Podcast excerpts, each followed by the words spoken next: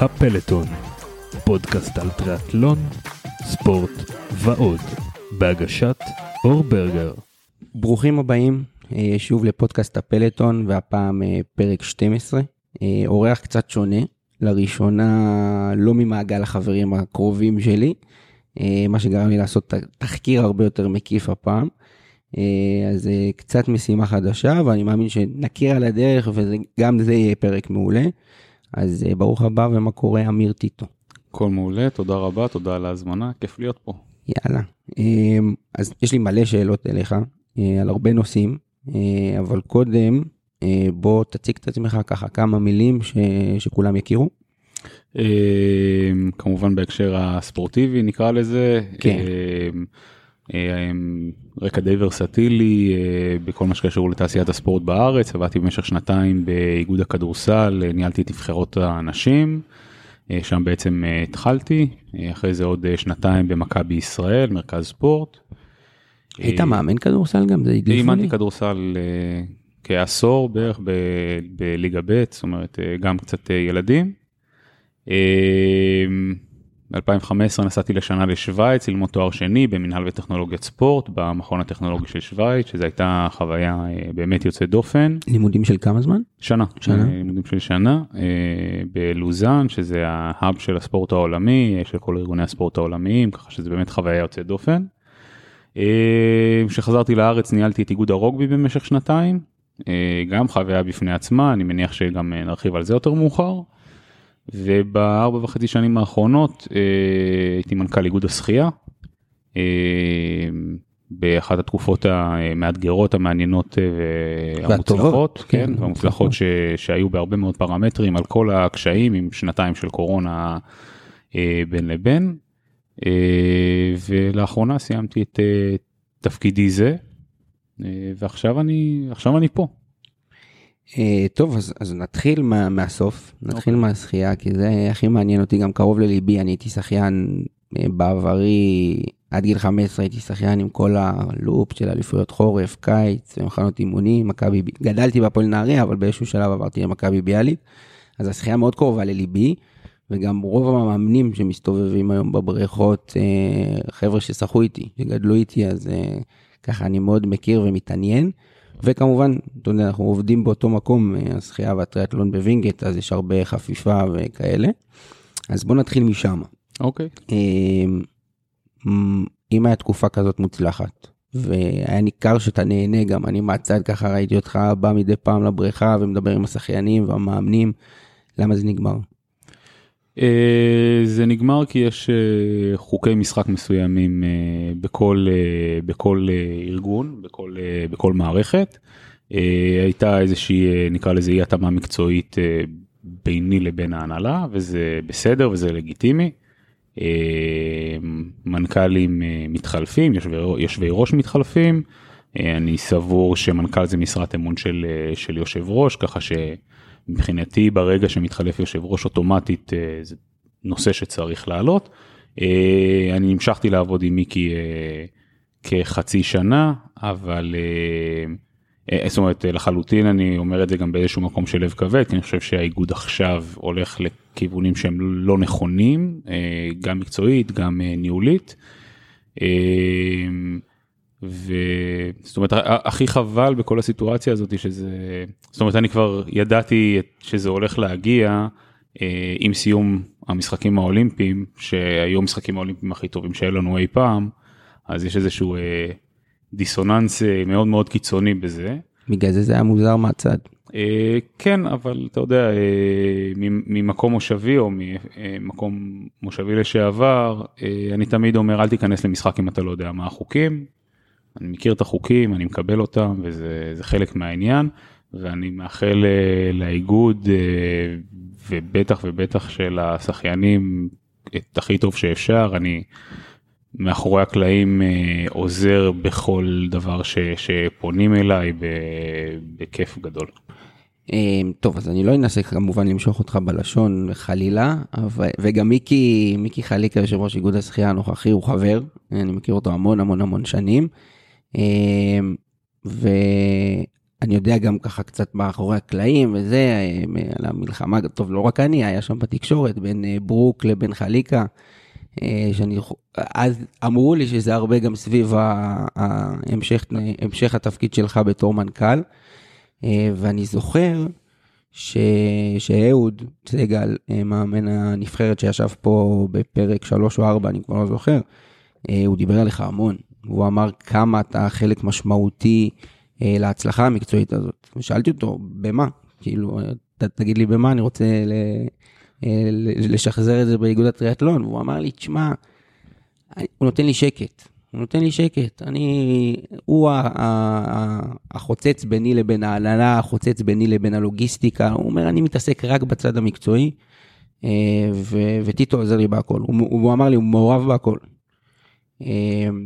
ושזה נגמר ישר, כאילו שהודיעו על זה שאתה לא ממשיך, ישר הרמתי טלפון לאהוד, והוא היה עצבני בטירוף.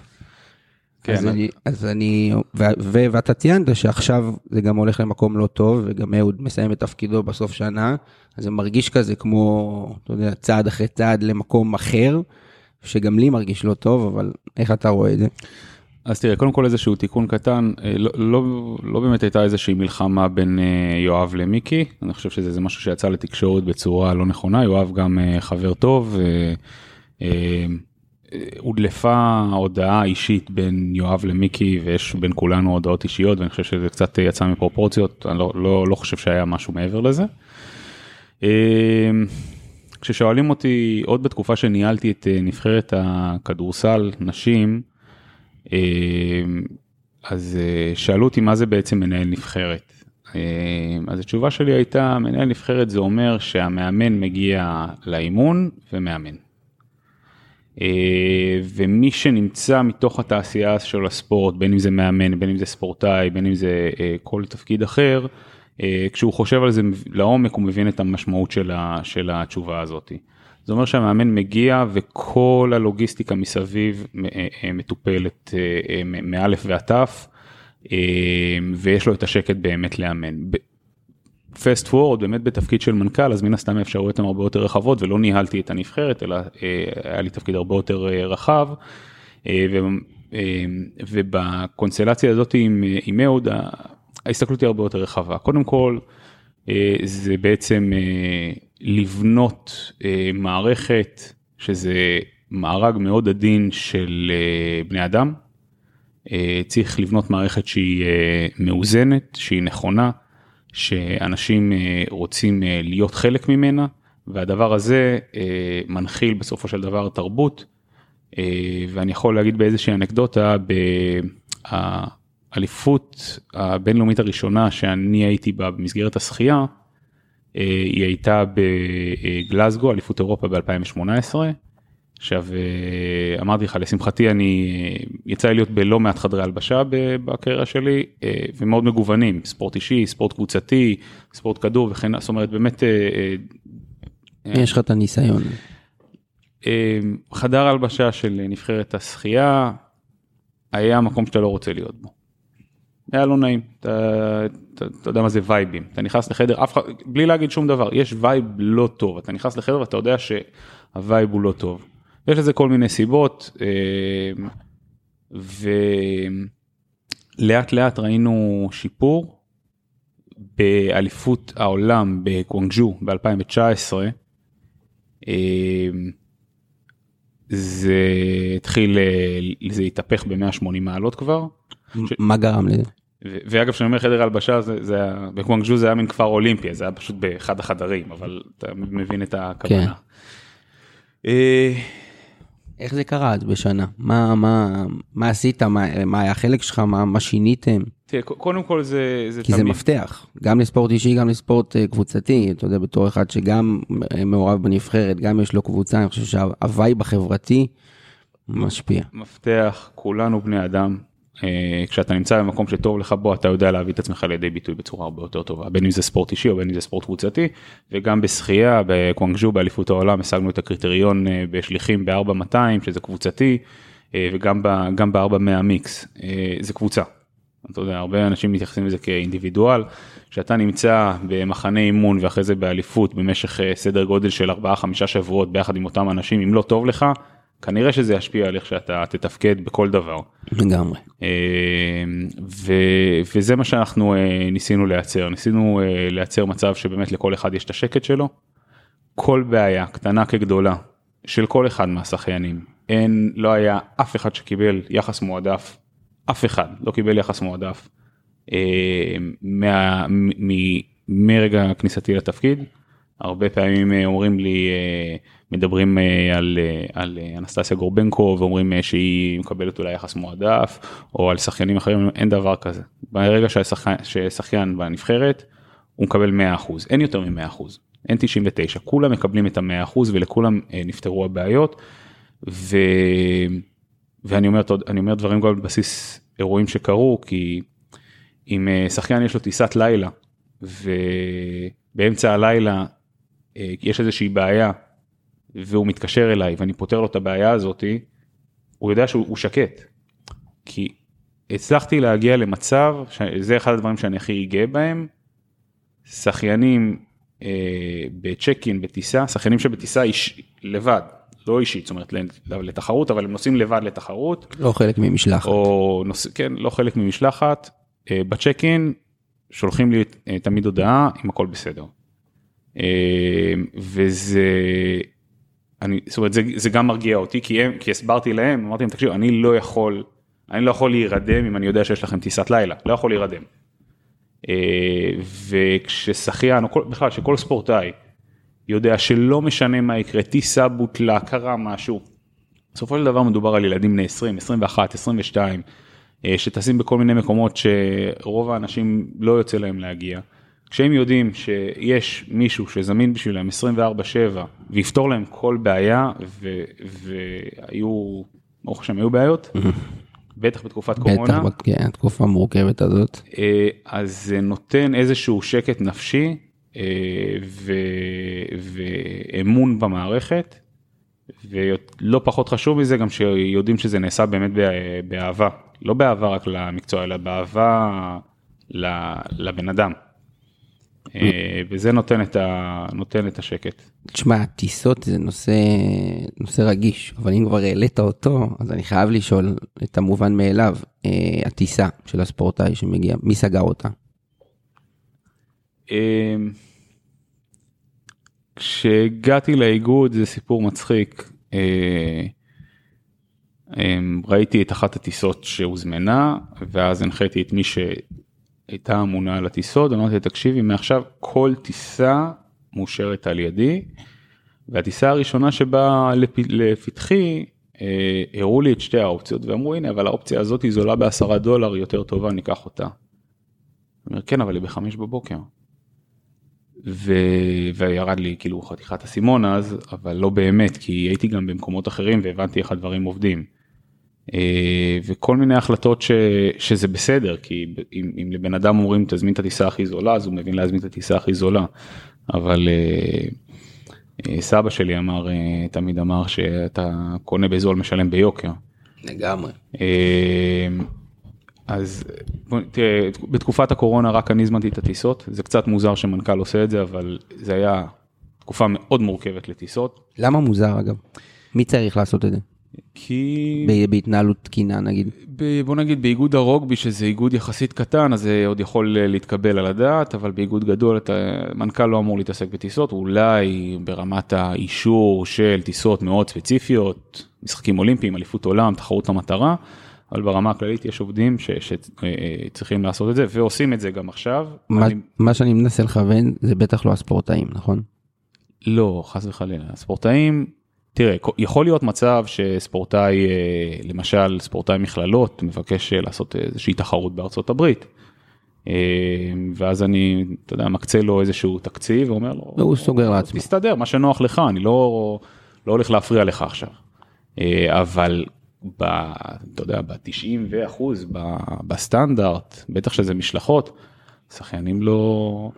שחיינים מקבלים דף נסיעה שאומר להם באיזה שעה אתם מגיעים לעשות בדיקת קורונה, אתה יודע, זה היה נכון עד לפני כמה חודשים.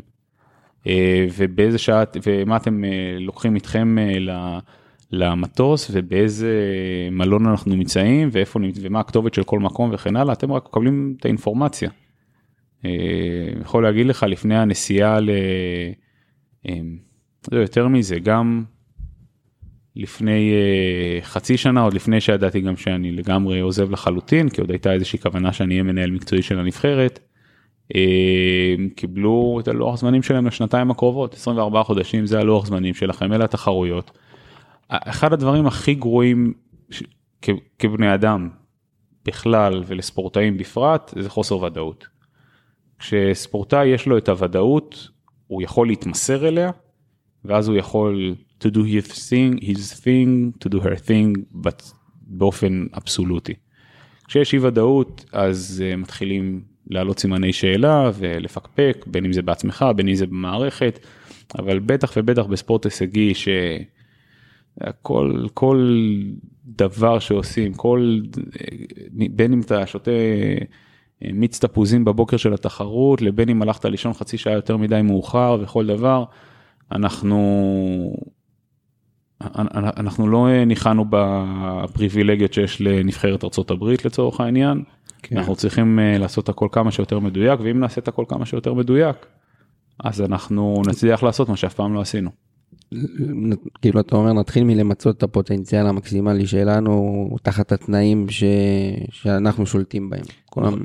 כל הדברים שמסביב, אתה אומר אני אתה דאגת להם לכל השקט מסביב, לכל הזה מסביב, כדי שהם יוכלו להביא את עצמם ב-100%. נכון, ואני יכול להגיד בוודאות של 100%, ודאות מוחלטת מהיכרות מאוד אה, טובה עם הרבה מאוד גורמים בעולם השחייה. נבחרת ישראל בשחייה קיבלה את התנאים הכי טובים בעולם ב-12 החודשים שקדמו למשחקים האולימפיים. אני אומר את זה בצורה, בצורה חד משמעית. האמת שאני גם זוכר נסכם את, אה, את אה, סיכום הטיסות הזה בזה שאני אחוז קינה, אה, כי אצלנו אנחנו רחוקים מזה. אתה אומר, המנכ"ל באיגוד גדול לא, לא צריך להתנהל עם זה, אז, אז בטח ובטח לא המאמנים, או לפעמים אנחנו מגייסים הורים ש, שיעזרו לנו ב, בארגונים של הדברים האלה, ובטח שאתה יודע, ספורטאים שנוסעים לתחרויות גם לא כחלק ממשלחת, זה עליהם. ובעיניי זה מצב עקום, אז uh, מפה הקנאה. גם, גם לספורטאי או להורה אין את, ה, אין את הידע, זאת אומרת, אני עד היום הזמנתי אלפים של טיסות. אני יודע בדיוק באיזה שדה תעופה באירופה מספיק הזמן המתאים לקונקשן ובאיזה זמן לא, ואיפה יש יותר בדיקות ובאיזה יש פחות, זאת אומרת, זה, זה, זה מקצוע. עניין של ניסיון, בטח. כן.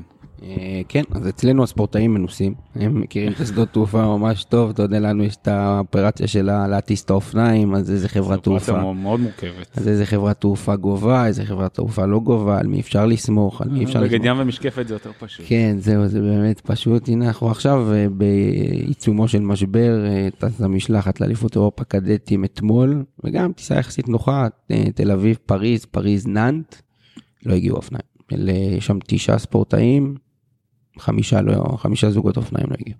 זה איכשהו קורה אבל כמעט ואין טיסות שהכל עובר חלק ב-100% כן, זה כן. קטע כזה אבל אה, כן כאילו יצאנו מהכאב ראש של הקורונה ופתאום היה את הכאב ראש של עולם התעופה עדיין לא הסתגל לחזרה המלאה והיה באמת אה, תקופה קשה נראה לי שעכשיו זה מתחיל להתייצב אבל באמת היה סיוט.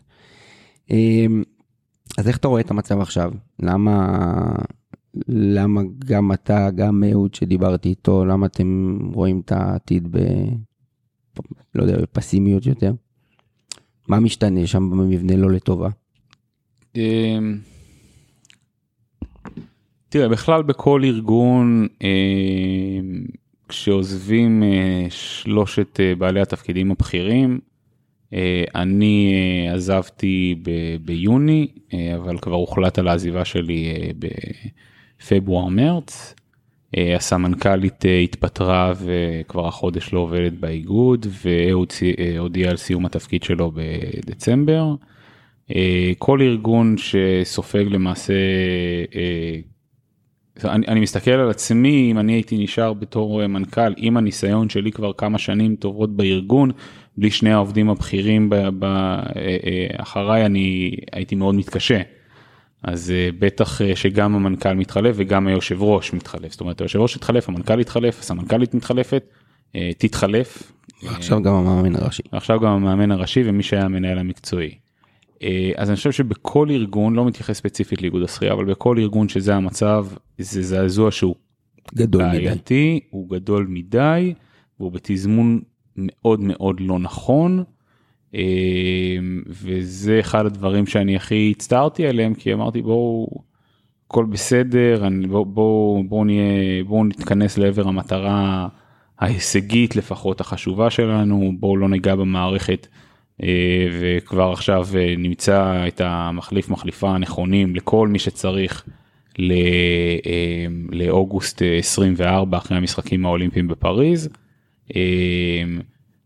החשיבה היא תמיד עובדים לפי סייקלים אולימפיים, בטח ובטח אם מדובר בסייקל אולימפי שבפעם הראשונה הוא של שלוש שנים. אה, ולעשות את השינויים האלה זה כמו שאמרנו כל דבר משפיע אז אה, אז אז בטח שבמצב הזה ואני חושב שיש מעורבות אה, מעורבות יתר של ההנהלה הנהלה בכל ארגון אוקיי אבל הנהלה צריכה להתוות דרך להתוות מדיניות להתוות חזון אה, והמנכ"ל צריך לבצע צריכה לבצע. אה, ואם אה, לא מרוצים אז מחליפים וזה בסדר גמור. אבל כל עוד כל עוד מתווים מדיניות ודרך ואג'נדה מסוימת. באתי לשאול אותך אם זה יותר כאילו זעזוע מתוך כוונה לשנות גישה או מתוך פוליטיקה, אבל נראה לי שענית לי קצת. אני חושב אבל אני חושב שזה זה בעיקר פוליטיקה כי אני לא יודע אני לא יודע להגיד מה מה האג'נדה היום. מה הגישה החדשה? אומרת, לצורך העניין אני חושב שזה באמת לגיטימי אה, שמנכ"ל איגוד הטריאטלון החדש או כל איגוד יבוא ויגיד תקשיבו כל מה שמעניין אותי זה פיתוח של הענף בבתי ספר יסודיים. כל השאר לא מעניין אותי לא נבחרת לא זה לא מעניין אותי אנחנו יכולים להסכים עם זה אנחנו יכולים לא להסכים עם זה. אבל זה אומר אוקיי זה הכיוון שאנחנו הולכים אליו. אה, ואני לא רואה את זה קורה כרגע.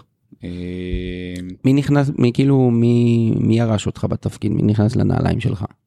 אה, נכנסה אמילי ברנס, אוקיי. אה, לצערי היה לנו רק שבוע של חפיפה. התרעתי על זה חודש, חודשיים, סיפור מצחיק, אני זה שפרסמתי את המודעת דרושים באמת? עם הכרטיס אשראי שלי. אני- זאת אומרת, אני אמרתי להם חבר'ה מה, מה, מה קורה, כאילו לא יהיה זמן חפיפה ואני בסוף פרסמתי ב-AllJobs כאילו עם ה... יואו. אה, זה כאילו אתה יודע קצת קצת מוזר אבל אה, היה- נו- נו, היה לי נורא חשוב ש... ש... תראה בסוף אתה, אתה בונה משהו זה baby שלך אה, אתה נותן את כל כולך ו... ומקריב את כל מה שצריך להקריב. אה, לצורך העניין אה, חזרתי מאליפות העולם האחרונה ארבעה ימים אחרי זה הייתי בחדר לידה עם אשתי. אה, אתה באמת עושה את כל מה שאפשר ו... ואתה רואה שדברים. אה, לא מתכנסים לכיוון שאתה רוצה אה, ו- וראית וזה קצת אה, צורם. אני יכול לתת לך לדוגמה אם כבר כאילו דיברנו על אהוד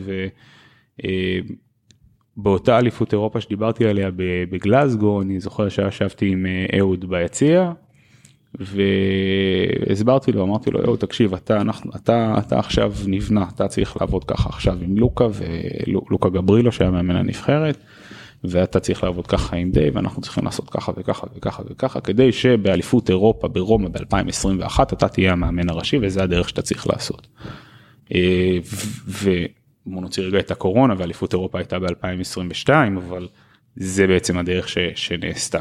זאת אומרת מסתכלים על, ה- על כוח האדם מלמעלה אה, זאת אומרת אני ממש יש, יש לי רשימה של כל הכוח אדם לפי כל שנה ותכנון ארוך טווח של איך אני רואה את, ה, את כוח האדם ואיך אנחנו מתפתחים ברמת כוח האדם כדי להגיע למצב שב-2024 נהיה הכי טובים שאנחנו יכולים להיות. וזה נקטע, אתה אומר, אם אנחנו מדברים על 2024. אה, זה נקטע, יכול להיות שאתה יודע, אה, אני, אה, השמש לא זורחת לאף אחד מאיתנו מאחוריים, יכול להיות שאני טועה, אני אומר ל, ל, לתחושתי, אני חושב שהדברים הולכים כרגע בכיוון לא נכון. ועם דייב מרש אתה הולך להמשיך? עד כמה שאתה יודע? תראה, אני, אני, ו... אני ודייב כבר פיתחנו יחסי חברות, אני מדבר איתו כל יום. כל יום. אני מדבר איתו כל יום. כן. וואו. אה, עם, אה, גם הוא, הוא בחור, הוא טיפוס מאוד מיוחד, אה, ולהפעיל אותו זה לא, לא קל. המפתח הוא, כשאני הייתי ב, ש, בתפקיד אז דיברתי איתו כל יום, בין אם זה הודעות או בין אם זה שיחה, אבל כל יום. מהסיבה הפשוטה שכשאתה מדבר עם בן אדם כל יום, אז השחייה הישראלית בראש שלו. אני דיברתי איתו כל יום, שלחתי לו הודעה כל יום. אה, אה, אה, שלחתי, כשהוא נסע למחנה הקדם אולימפי שעשינו בפיליפינים, שלחתי לאשתו פרחים, תודה על הכל, זאת אומרת, ניסית ליצור אצלו מחויבות. זה זה לא ניסיתי ליצור מחויב זה זה חייבים לעבוד בשלט רחוק זה מצריך אה, זה מצריך עוד כל מיני אלמנטים זה, וזה היה אחד מהם. אה, דייב מרש הוא מאמן מאוד מאוד מיוחד. היתרון הכי הכי גדול שלו זה זה פתיחת הדלתות שהייתה לנו בכל מקום ברמה. אתה יודע, טוב בוא נעשה מחנה אימון עם אלוף עולם כזה, עם אלוף אולימפי כזה, בהכי קלות שיכולה להיות. אה, וזה זה, זה פרייסלס. כן, זה כבר שווה את זה. היכולת שלנו אה, לגרום למצב שבו שחיינים שפעם הגיעו לחדר הצוות, הסתכלו סביבם והלב שלהם היה על 200, כי אמרו וואו וואו, מי- מפה פה לידי? ליד אלופי עולם, אלופי אירופה. מה אני עושה פה? לזה שהם עולים, נכנסים לחדר ומתחילים להריץ דחקות עם כולם, כי הם מכירים את כולם, ואומרים, "אה, אותו ניצחתי באימון, אותו ניצחתי שם, אותו זה, זה, זה ה game changer. ודייב נתן לנו את האפשרות הזאתי אה, אה, להיות אה, בבמה הכי גדולה בעולם ולא להתרגש. מגניב. לא, זאת אומרת, הוא אמור, להמשיך, החוזה שלו הוא, עד פריז. עד פריז. אה, אה, לא, אבל במסגרת כל השינויים זה משהו שגם הולך להשתנות. אני מקווה מאוד שלא. שלא. אמ, אז כל הביקורות שהיו, אמ, לא יודע, לא יודע כמה ביקורות, אבל אני שמעתי לא מעט פעמים על זה ש... שאי אפשר, אפשר לאמן משלט רחוק, ואיך הוא תורם שהוא שמה, וכל הדברים האלה. אז אתה אומר, הוא, הוא תרם מעל ומעבר. זה, זה לא עניין של תרם מעל, מעל ומעבר, אה, כאילו, קודם כל כן, תרם מעל ומעבר, כי אני יכול להגיד לך שבשכר שהוא מקבל, אה, הציעו, הוא יכול להרוויח הרבה הרבה הרבה הרבה יותר במקומות אחרים, והציעו לו ואני יודע את זה, אה, אבל הוא מאוד נקשר ל- לאנשים ולפרויקט ולאתגר. אה, עד לרמה של, תשמע, להיות עם נבחרת ישראל במקום להיות עם נבחרת ארה"ב, כן? זאת אומרת, זה הוצע לו והוא אמר לא, אני נבחרת ישראל. זה לא משהו ש... שקל לעשות והצלחנו לייצר את זה. אה, אני דיברתי איתו כל יום והוא עזר לי מאוד בהרבה דברים.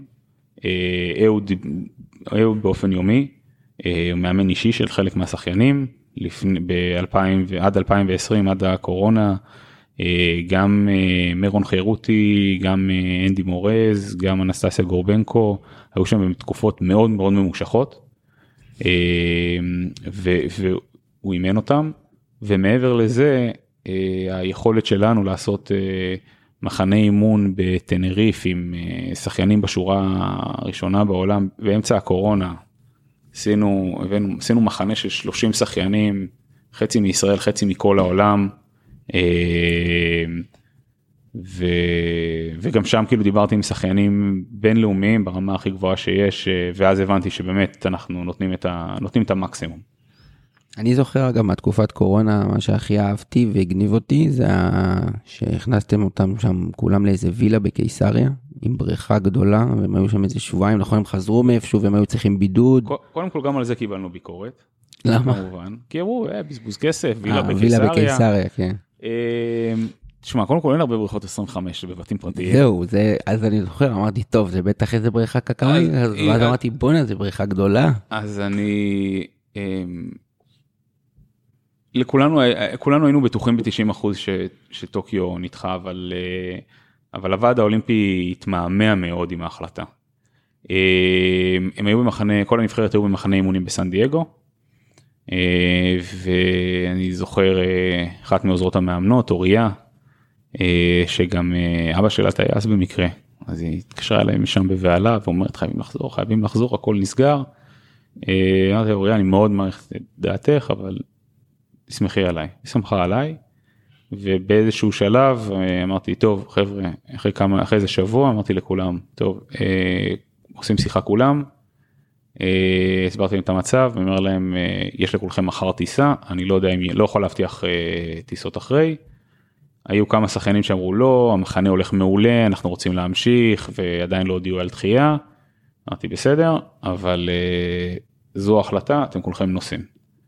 אה, עכשיו כשהם חזרו לארץ עדיין לא עדיין לא הודיעו על דחייה. אה, והם היו יכולים לעשות בידוד, זו הייתה תקופה 14 ימים כן, וכן כן. הלאה.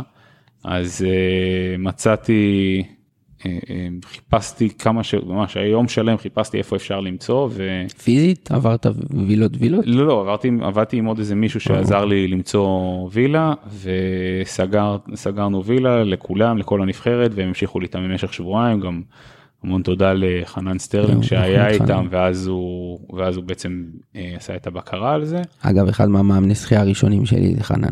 ואחד, ואחד המאמנים הטובים בארץ לתפיסתי. וכאילו the show must go on אז אמרנו אוקיי הם עכשיו יחזרו לארץ יהיו שבועיים בבידוד ומה קורה אם יהיו משחקים אולימפיים. אז אה, אז דאגנו גם לזה ודאגנו שיהיה להם שם אוכל וקניות ומשקולות שהבאנו מווינגייט ויצרנו להם שם את האווירה בוא נגיד המקסימום עוד פעם המקסימום שאפשר היה לתת באותה סיטואציה. כן, זהו, אני, אני זוכר את זה שמאוד אהבתי ככה לראות מהצד. השם הגדול ביותר, אין ספק, בשחייה הישראלית בשנים האחרונות זה אנסטסיה גרובנקו. אמ, שנתיים, נכון? עכשיו שנתיים ברצף, אלופת אירופה. אמ, אם כי, אה, שאני מדבר עם אה, אנשים יותר מקצועיים, אתה יודע, שפחות רגע מהתקשורת, ואין ספק, מדליית זהב זה, זה, זה משהו שלא משיגים כל יום במדינתנו, אבל uh, מרגיש שהתוצאות קצת נעצרו, מרגיש שמשהו קצת נעצר, ואני רוצה לשאול, מחלק את השאלה לשתיים. א', האם אתה, כן, אתה רואה מדליה אולימפית מהכיוון שלה? ו, ושאלתי את זה גם את אהוד, עד כמה אה, הפסטיבל התקשורתי, אה, חסויות אה, שהיא מקבלת היום, אה, חשיפה, זה זה שהיא בסך הכל ילדה, עד כמה זה משפיע? משפיע, השפיע, ישפיע, מה העיניים שלך? פה יותר משתי שאלות האמת. כן, נכון. אה, אבל אה, אני מקווה שאני אענה על כולן. קודם כל לגבי מדליה אולימפית התשובה היא, היא לא, אני, אה, אני מדבר על מדליות אולימפיות, לא מדליה. אני חושב שאם אנסטסיה תסיים את הקריירה שלה רק עם מדליה אולימפית אחת אז, אז יהיה כישלון. ואין לי שום בעיה להגיד את זה בקול רם ופה זה מוקלט. אה, וזו תפיסה מאוד מאוד ישראלית, אף פעם לא זכינו במדליה אולימפית במקצועות האתלטיקה והשחייה, אז בואו בוא נגשים את זה וזהו. לא, זה... היא, היא קורצה מחומר אחר לחלוטין, היא צריכה לספור את המדליות בעשרות, אולימפי, עולם, אירופה, זה ה-state of mind שהיא צריכה להיות. אם אנסטסיה הייתה אוסטרלית או אמריקאית, אין סיכוי שמישהו היה בכלל מעלה על הדעת לשאול את השאלה האם היא יכולה לזכות במדליה אולימפית. אין, אין סיכוי. כולם אומרים אוקיי מדובר פה במישהי שמנצחת אלופות עולם ואלופות אולימפיות על בסיס קבוע. חד משמעית היא צריכה לכוון לשם. עכשיו גם אה, אה, דיברת לגבי התוצאות תראה זה לא הוגן לשפוט אף שחיין כמעט אה, לפי ה...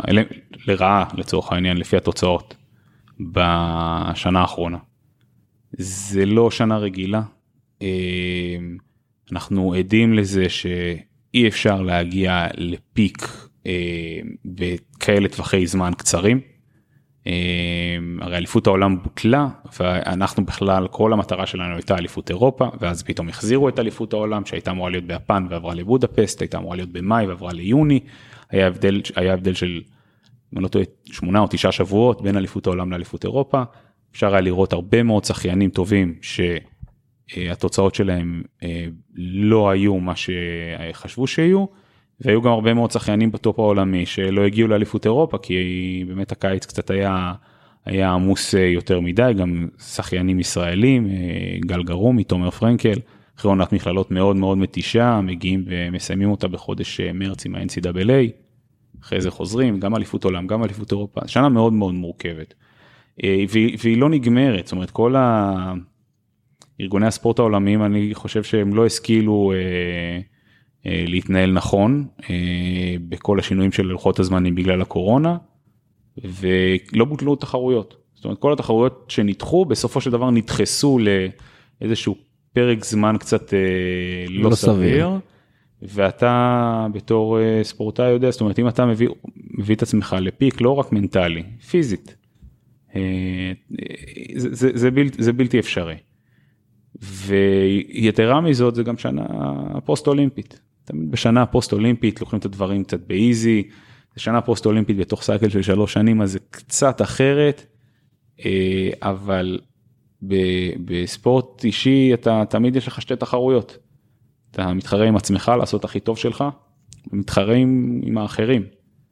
אני מבטיח לך שלא יהיה, אה, אה, לא, לא, לא נראה לי שתהיה ביקורת עם אנסטסיה או כל שחיין אחר אני לא חושב שהיא השחיינית היחידה שיכולה להביא מדליה אולימפית. אה, יזכו במדליה למרות שהם לא יעשו את השיא האישי שלהם. אה, ומבחינתי זאת אומרת כל שחיין שקופץ למים ועשה או את זה או את זה הוא ניצח.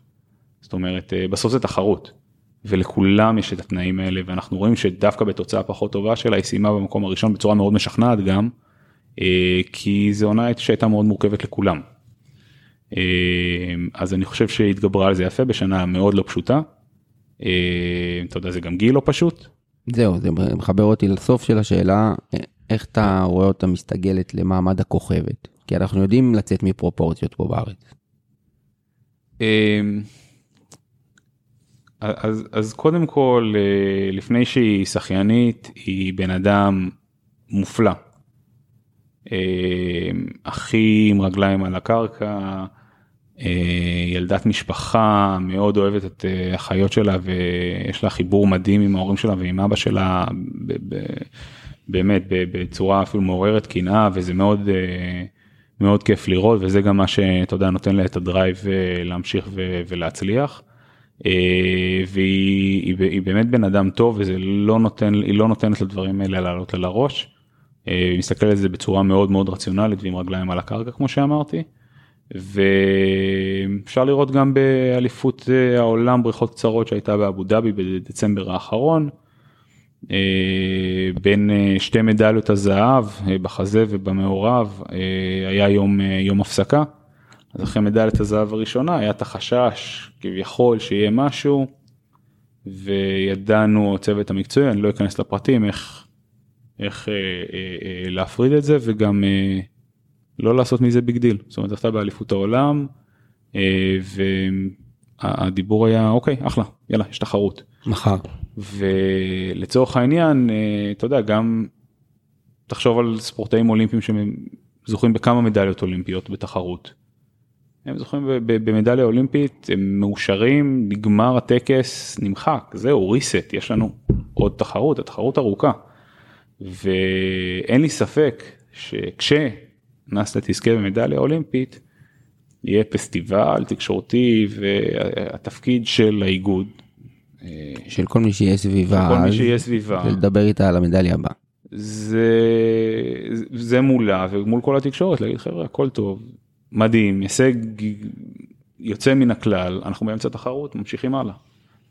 והפרופורציות האלה וההבנה של לכוון, לכוון ספורטאי שיש לו פוטנציאל אינסופי למסגרת כזאת של לזכות במדליה אולימפית, אני חושב שזה עוול גדול. כי אני חושב שהפוטנציאל שלה הרבה יותר גדול מזה. טוב, אני יודע שאהוד בגישה הזאת, נשאר רק לקוות שמי שיחליף את אהוד גם ישמור על הגישה הזאת, אה, כי אני לגמרי מסכים, ואם כבר נגענו בקצת הישראליות וכולי, אחד הנושאים שעולים פה הכי הרבה בפודקאסט עם כל אורח מכל תחום שהוא, אה, זה התרבות ספורט בארץ. האי תרבות ספורט בארץ. האי תרבות ספורט בארץ, בדיוק. כמה, מהעיניים של, אתה יודע, אני, אני חוויתי את זה בתור ספורטאי, חוויתי את זה בתור מאמן. אמ, איך אתה רואה את זה? אתה, כי אתה איפשהו שמה, כאילו בתפקידים ש, שאתה יכול לתקן, לשנות, ואני חושב שזה מה שעשית, שהיית באיגוד השחייה. עוד מעט אני אשאל אותך גם על הרוגבי, אבל אמ, איפה אנחנו נופלים למען השם? כי הנה, גדלות אצלנו ספורטאיות שכמו שאתה אומר, לא פוטנציאל למדליה אולימפית, למדליות אולימפיות. מצד שני, זה לא קורה הרבה. אמנם יש לנו איזה פריחה כזאת בקיץ, היה אליפות אירופה מאוד מוצלחת שם במינכן, מדליות באתלטיקה וכולי, אבל עדיין אני חושב שאנחנו רחוקים. תראה, אנחנו בש... בשנה מאוד uh, טובה לספורט הישראלי בסך הכל, בטח בתקופה האחרונה, כמו שאמרת, uh, מכל מיני כיוונים, uh, כל מיני ענפי ספורט, ו... וזה מאוד טוב לראות. אמ, אבל אה, יש כל כך הרבה בעיות שלא לא מתעסקים בהם שאם לא יטפלו בהם זה, זה ימשיך להיות ככה. לשמחתי מי שהיה יושב ראש איגוד השחייה וחבר טוב מאוד סימון דוידסון אה, החבר כנסת היחידי מאז ומעולם לדעתי שבאמת לוקח את הבעיות שיש בספורט הישראלי ומנסה לטפל בהן. רק היום או אתמול התפרסם על המתווה החדש לספורטאים המצטיינים שזה כן, גם שזה שזה אתה יודע זה אתה בתור ספורטאי יודע כמה זה כמה זה קריטי ופשוט לאף אחד לא היה אכפת. אז אני שמח שיש אה, מישהו בכנסת שבאמת אכפת לו ומתזז מהבוקר עד הלילה רק כדי שהדברים האלה יקרו והם קורים. אה, תראה, המדינה אחראית על. אה, על שני דברים. על, אה, אה, על תשתיות פיזיות ועל תשתיות אנושיות. זה הדברים שהמדינה אחראית עליהם. כמובן שגם על תקצוב, כן, בסיטואציה הזאת, אבל אה, זאת אומרת צריך לדאוג לזה שיהיו מתקנים, ואין. זאת אומרת, בכל מקום מתוקן בעולם, כשאתה בונה בית ספר, אז בונים את הבית ספר סביב מתקני הספורט. פה בונים בית ספר ואז אם נשאר מאיזשהו ריבוע קטן, איזה פיסה קטנה, שמים שם איזשהו משהו. אה, בריכות בכלל אין על מה לדבר, מצב הבריכות בארץ הוא, הוא הזוי. ואתה יודע, אני לא רוצה להגיד רע, הוא הזוי. אם אתה היום רוצה, נבחרת ישראל בשחייה אומנותית לא היה לה איפה להתאמן בקיץ, כי הייתה אליפות אירופה לנערות בכדור מים, אז היא נסעה להתאמן בחו"ל. אה, זה, זה, זה בלתי מתקבל על הדעת. ספר לי את זה, אני גם חוויתי את זה ממקור ראשון, אתה יודע שווינגייט הייתה, כאילו כל יולי, יולי, ממש עד סוף יולי היה את המכבייה ואליפות אירופה ומלא מלא מלא וכדור מים וכאלה, ואז היינו צריכים לשחות בבריכה הפתוחה. והיה איזה שבועיים שעוד לא היה את הגג. וזה היה... 200 מעלות בצל. מה זה, זה, זה... אי אפשר להתאמן. אי אפשר. ואז עשו את הגג, מה זה גג? סכך כזה.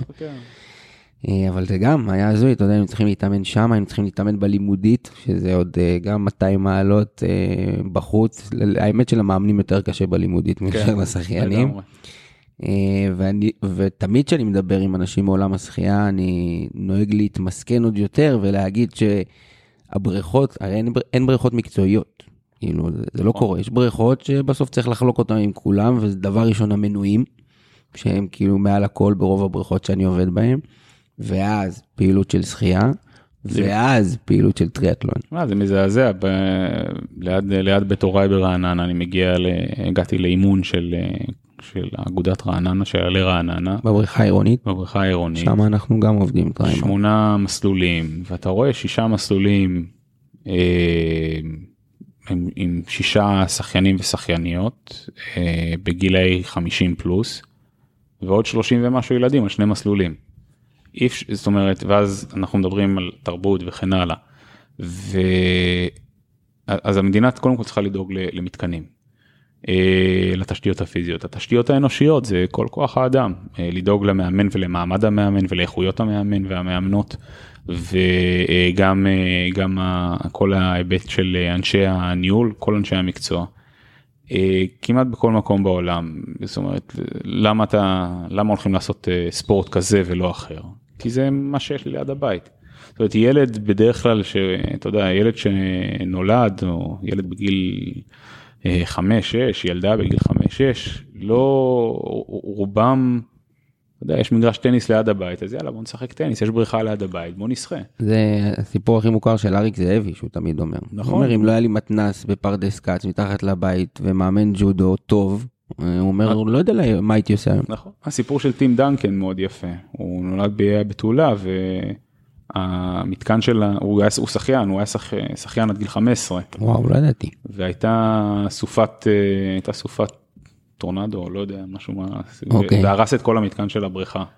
והיה לו רק את האפשרות הבאה שלו הייתה לשחק כדורסל שהיה איזה מקום שנשאר תקין אז הוא התחיל לשחק כדורסל כי זה מה שהיה.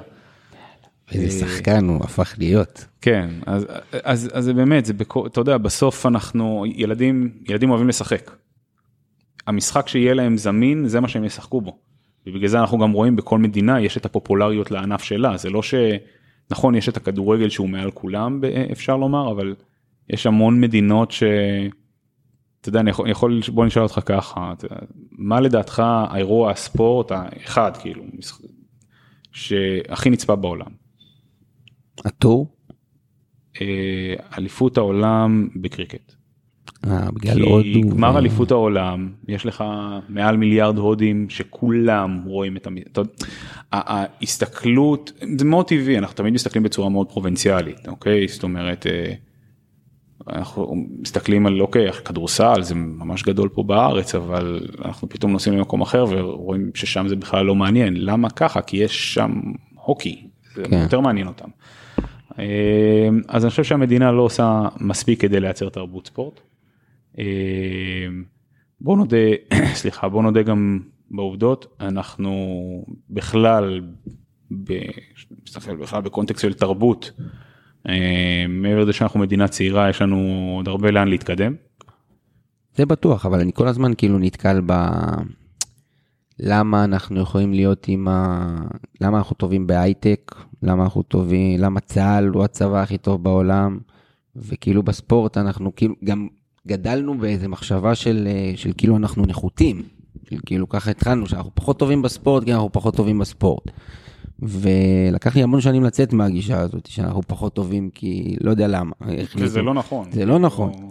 אה, ואנחנו מוכיחים את זה, אתה יודע, רואים את הספורטאים שהרבה פעמים אני כל הזמן אומר, הם מצליחים על אף, ה- על אף שהם גדלו פה, ו- ו- ו- ולא בזכות המערכת, אלא אה, על אף שהמערכת אה, לא תמיד עזרה להם והכשילה אותם, אתה יודע, שחר שגיב היה לו תקופות ש, שרצו לזרוק אותו מווינגייט על, אה, על כל מיני שטויות, אתה מבין? את ה- את הספורטאי האולימפי הבכיר שלנו, וזה יכול לקרות, אגב. זה גם עניין, אתה יודע, זה, זה, דברים של תרבות שלפעמים אה, מטריפים אותי, ואני לא יודע אם אנחנו הולכים קדימה בזה. תשמע, זה- גם אחד הדברים הכי מתסכלים זה שאנחנו מאוד טובים בלקצץ לספורטאים את הכנפיים ולגרום להם לא להאמין בעצמם. ואני אומר עוד פעם זה מתקשר לשאלה של ה- אתה יודע האם האם האם אז אתה יכול לזכות מדליה אולימפית. זה, כי אין אין זאת אומרת, אין- אין ילד ש, ש, שאין ילד וילדה שיחליטו שהם נותנים את, את כל חייהם ל, ל, למשהו והם לא לא יצליחו בו כמובן שלכל אחד יש את הפוטנציאל שלה שלא כמה זה כמה זה אפשר אבל אה, אה, אנחנו אתה יודע אנחנו מ, בבתים שהרבה יותר קל להגיד ל, לילדים "לא, אנחנו ללמוד מדעי המחשב ולא להיות אה, שחיינים אתה יודע קשה קצת להתפרנס מלהיות אה, טריאטלט. כן. אה, וזה טבעי אה, וזה בסדר בטח שאתה מסתכל סביב אבל אה, תסתכל תסתכל מה איזה איזה פריבילגיה אדירה זה להיות אה, שחיין הישגי בישראל. יש אה, שחיינים שעד גיל 18 רואים היו- נמצאים היו במקומות בעולם שאתה יודע כבר בעשרות מדינות וחוו חוויות יוצאות דופן והתפתחו וגדלו בצורה אדירה.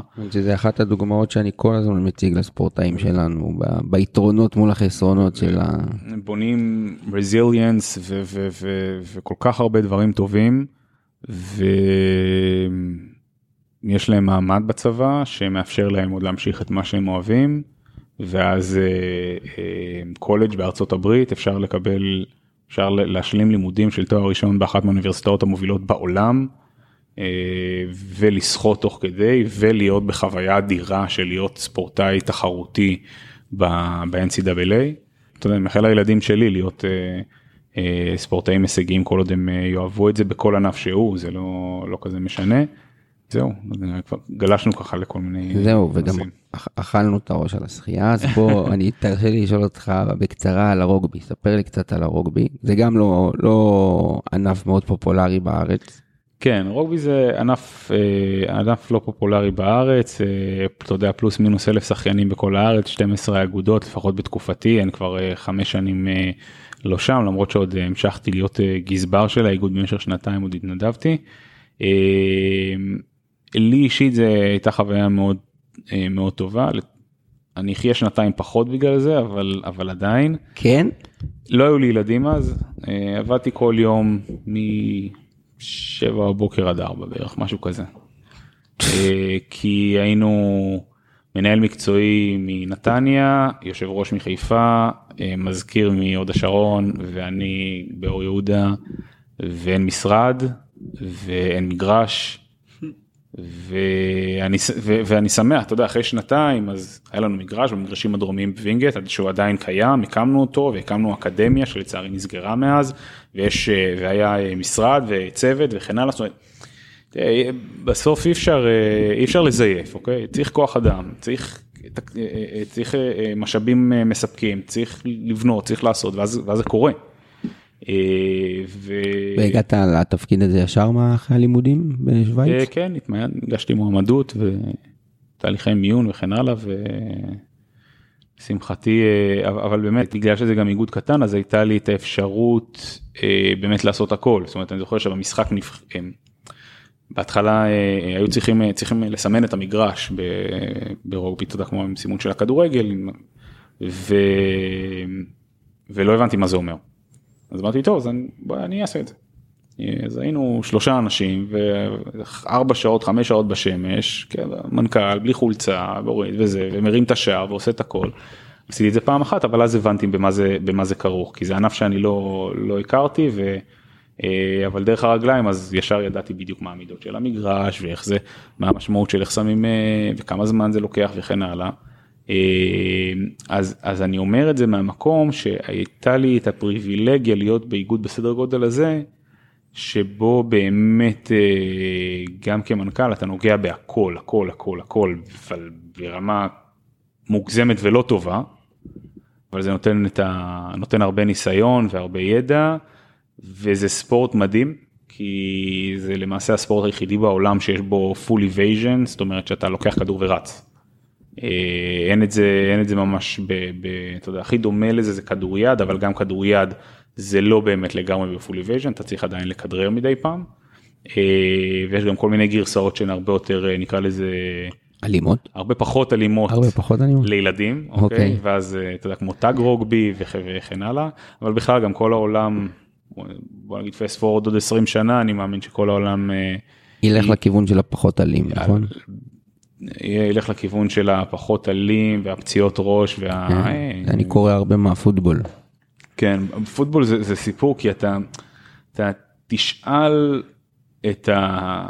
אני מעריך, אוקיי, זה מבוסס על מחקרים אחרים שעשו, אבל אתה תשאל את שחקן הפוטבול הממוצע במכללות, אם הוא מוכן להיות, אה, אם הוא חותם עכשיו שהוא יהיה שחקן NFL אבל יחיה 20 שנה פחות, אני די בטוח שהרוב המכריע יגיד שכן. כן, אה. אה, לגמרי. טוב, זה טירוף, הפוטבול. טירוף. אה, כן, זה טירוף, אז, אז אתה יודע, זה, זה כל מה שמעניין אותם, והם אה, יגידו לך, כן, איפה אני חותם.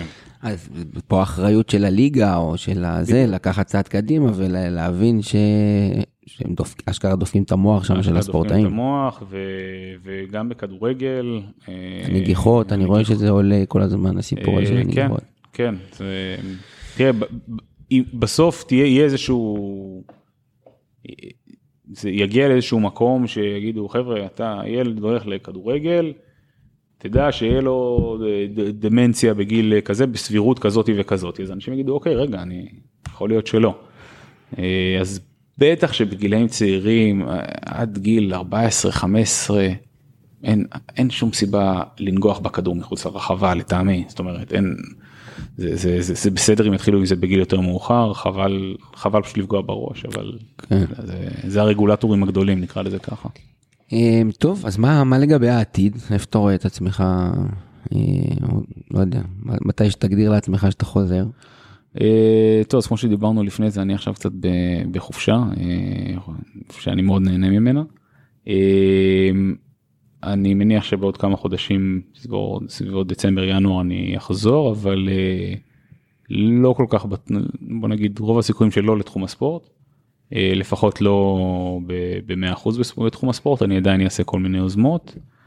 אה, אבל אה, בספורט הישראלי גם, כמות, כמות המשרות אה, שגם מעניינות ומאתגרות ויכולות לשלם, ו... אז הן מאוד מאוד מועטות, מאוד. אה, אז אה, אני אראה מה יהיו האפשרויות ואקלקל את צעדיי, ובינתיים אה, מאוד מאוד נהנה מהתקופה שיש לי בבית. מהשקט, אתה אומר. כן, זה... כולל הלילות הלבנים לפעמים. כן, אבל אתה יודע, זה, אני מוצא את עצמי אחר הצהריים, כאילו עם הילד שלי עושה כמה דברים, וזה פעם ראשונה שאני, אומר, אני, אני באמת 100% איתו, לא 99% ואני רואה מה עם הטלפון ומה קורה, כי אתה יודע, אתה תמיד צריך להיות באיזשהו אלרט כזה, כן. ואני אומר איזה כיף, אני יכול לסגור את הטלפון, לשים אותו בצד ולהסתכל עליו בלילה, זה אחרי 11 שנים אה, רצופות, תשמע, תעשיית הספורט היא תעשייה לא רגילה. אינטנסיבית. היא אינטנסיבית ו... אין לה שעות בעיקר. אין לה שעות ואתה יודע כל הזמן קורה משהו וכל הזמן יש משהו ואתה יודע שחיינים מהחוף המערבי עד לישראל אז uh, כל אחד uh, בשעה שלו אם צריך משהו אני רוצה לתת מענה כמה שיותר מהר אז, uh, אז אתה כזה ה-state of mind הוא כזה שכל הזמן קורה משהו. Uh, ועכשיו אני נהנה מזה שלא קורה משהו. טוב. אני יכול קצת לראות אה, את אליפות אירופה בכדורסל, אפשר לראות אה, ליגת אלופות היום. האמת שיש יופי של אליפות אירופה. יופי לא יודע מה ראית. אתמול כדורגל או כדורסל, אני זיבזבתי, היה היה יום... אה, כן, יום כן, יהיה- מעניין. יהיה מאוד מעניין. אה, אני יכול להציע לך משהו? כאילו תפקיד? סתם אני חשבתי על... אה, כאילו אוקיי היית במנכ"ל איגוד השחייה אולי עכשיו להתקדם לכיוון הוועד האולימפי. גילי לוסטי כבר הודיע שהוא יסיים את תפקידו אחרי פריז. אני לא יודע מה יהיה, מה יהיה עד אז, אה, כמובן שזה איזושהי התפתחות טבעית אה, בשבילי אחרי, אה, אחרי איגוד השחייה, אבל, אבל שוב, אם, אם הייתי נשאר באיגוד השחייה עד פריז, אז אני מניח שהתשובה שלי הייתה, כן, זה מאוד טבעי, אני רוצה אחרי פריז לעבור. אני מניח שעכשיו אני אקח שנתיים הפסקה מה, מהספורט, אז אני לא יודע אם זה יהיה רלוונטי אז. אה, אבל כמובן שזה תפקיד שכל מי ששליחות הספורט הישראלית אה, בדמו היה, היה יותר משמח לעשות. אה, ונראה אולי גילי יפתיע את כולנו ואני מאוד אשמח אם הוא יישאר עוד. כן, מאוד, גילי איש יקר.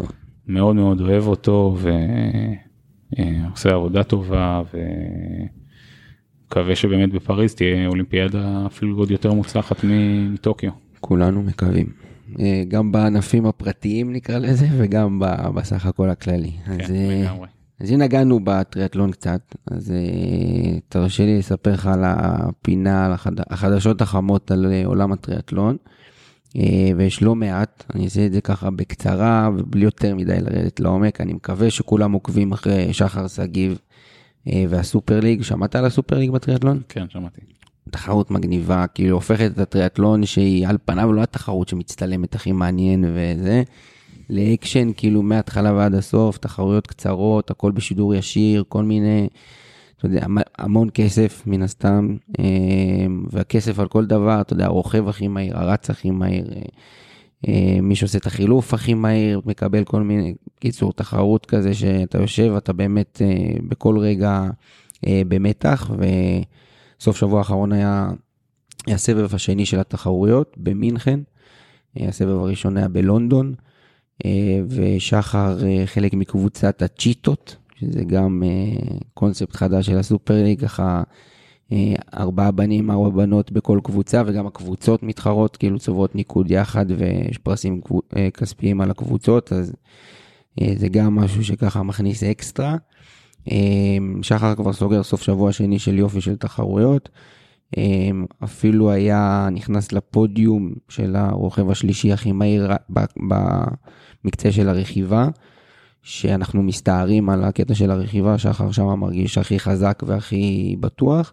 אתמול בבוקר הוא המריא למליבו, זה הסבב השלישי. אה, ואז יש איזה שבועיים חופש, אה, סבב רביעי בטולוז, והתחרות גמר בערב הסעודית. אוקיי. כן. אה, מליבו וטולוז נשמעות לי יותר אה, אטרקטיביות. כן, כן, כן. אה, בנוסף היה לנו את אודי אלחנתי, שחר אגור, שהתחרו גם בסבב אירופה בזאגרב. שחר, אני חושב, הגיע מקום שביעי, אודי מקום תשיעי, שניהם top 10, אה, ניקוד חשוב, תחרות טובה בשבילם. ציינתי מקודם, דיברנו על זה שסוף שבוע קרוב אליפות אירופה לקדטים בצרפת, בלה בול, עיירה ציורית אה, ליד אה, נאנט.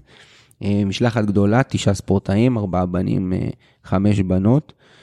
אה, גילוי נאות, חמישה ספורטאים של אה, טריימור מה, מהקבוצה שלנו נמצאים שם, יחד עם עידן סנדק השותף שלי. אז אה, סוף שבוע מאוד מרגש. אני מאוד אוהב את התחרות הזאת, הייתי אמור להיות שם, אבל אה, אחד החברים הכי טובים שלי מתחתן, אז גם מזל טוב, ל... מזל. מזל טוב לאורמה, יום שישי החתונה, אז אה, לא יכלתי להיות איתם.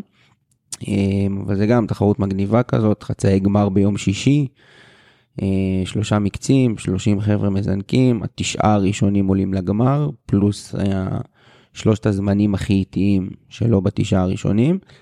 אה, ואז ביום שבת יש גמרים, גמר א', גמר ב', אה, וביום ראשון שליחים.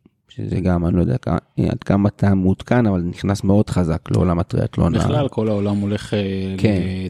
מנסה לייצר עניין בתחרות אה, יותר קצרות, יותר פרסים, אה, הרבה דברים שהם אה, משולבים, כל מיני בנים, מיקסים, בנות. בנים בנות, כן. שליחים, לייצר באמת מצב שבו אנשים, לסחוב את האנשים לתוך ה- לתוך הענפים האלה. בדיוק. ובמחוזותינו אנו, אה, טריאטלון נתניה, סוף שבוע הקרוב, גם ביום שישי. אה, אחרי הרבה זמן שלא היה טריאטלון, אה, אני מקווה ש...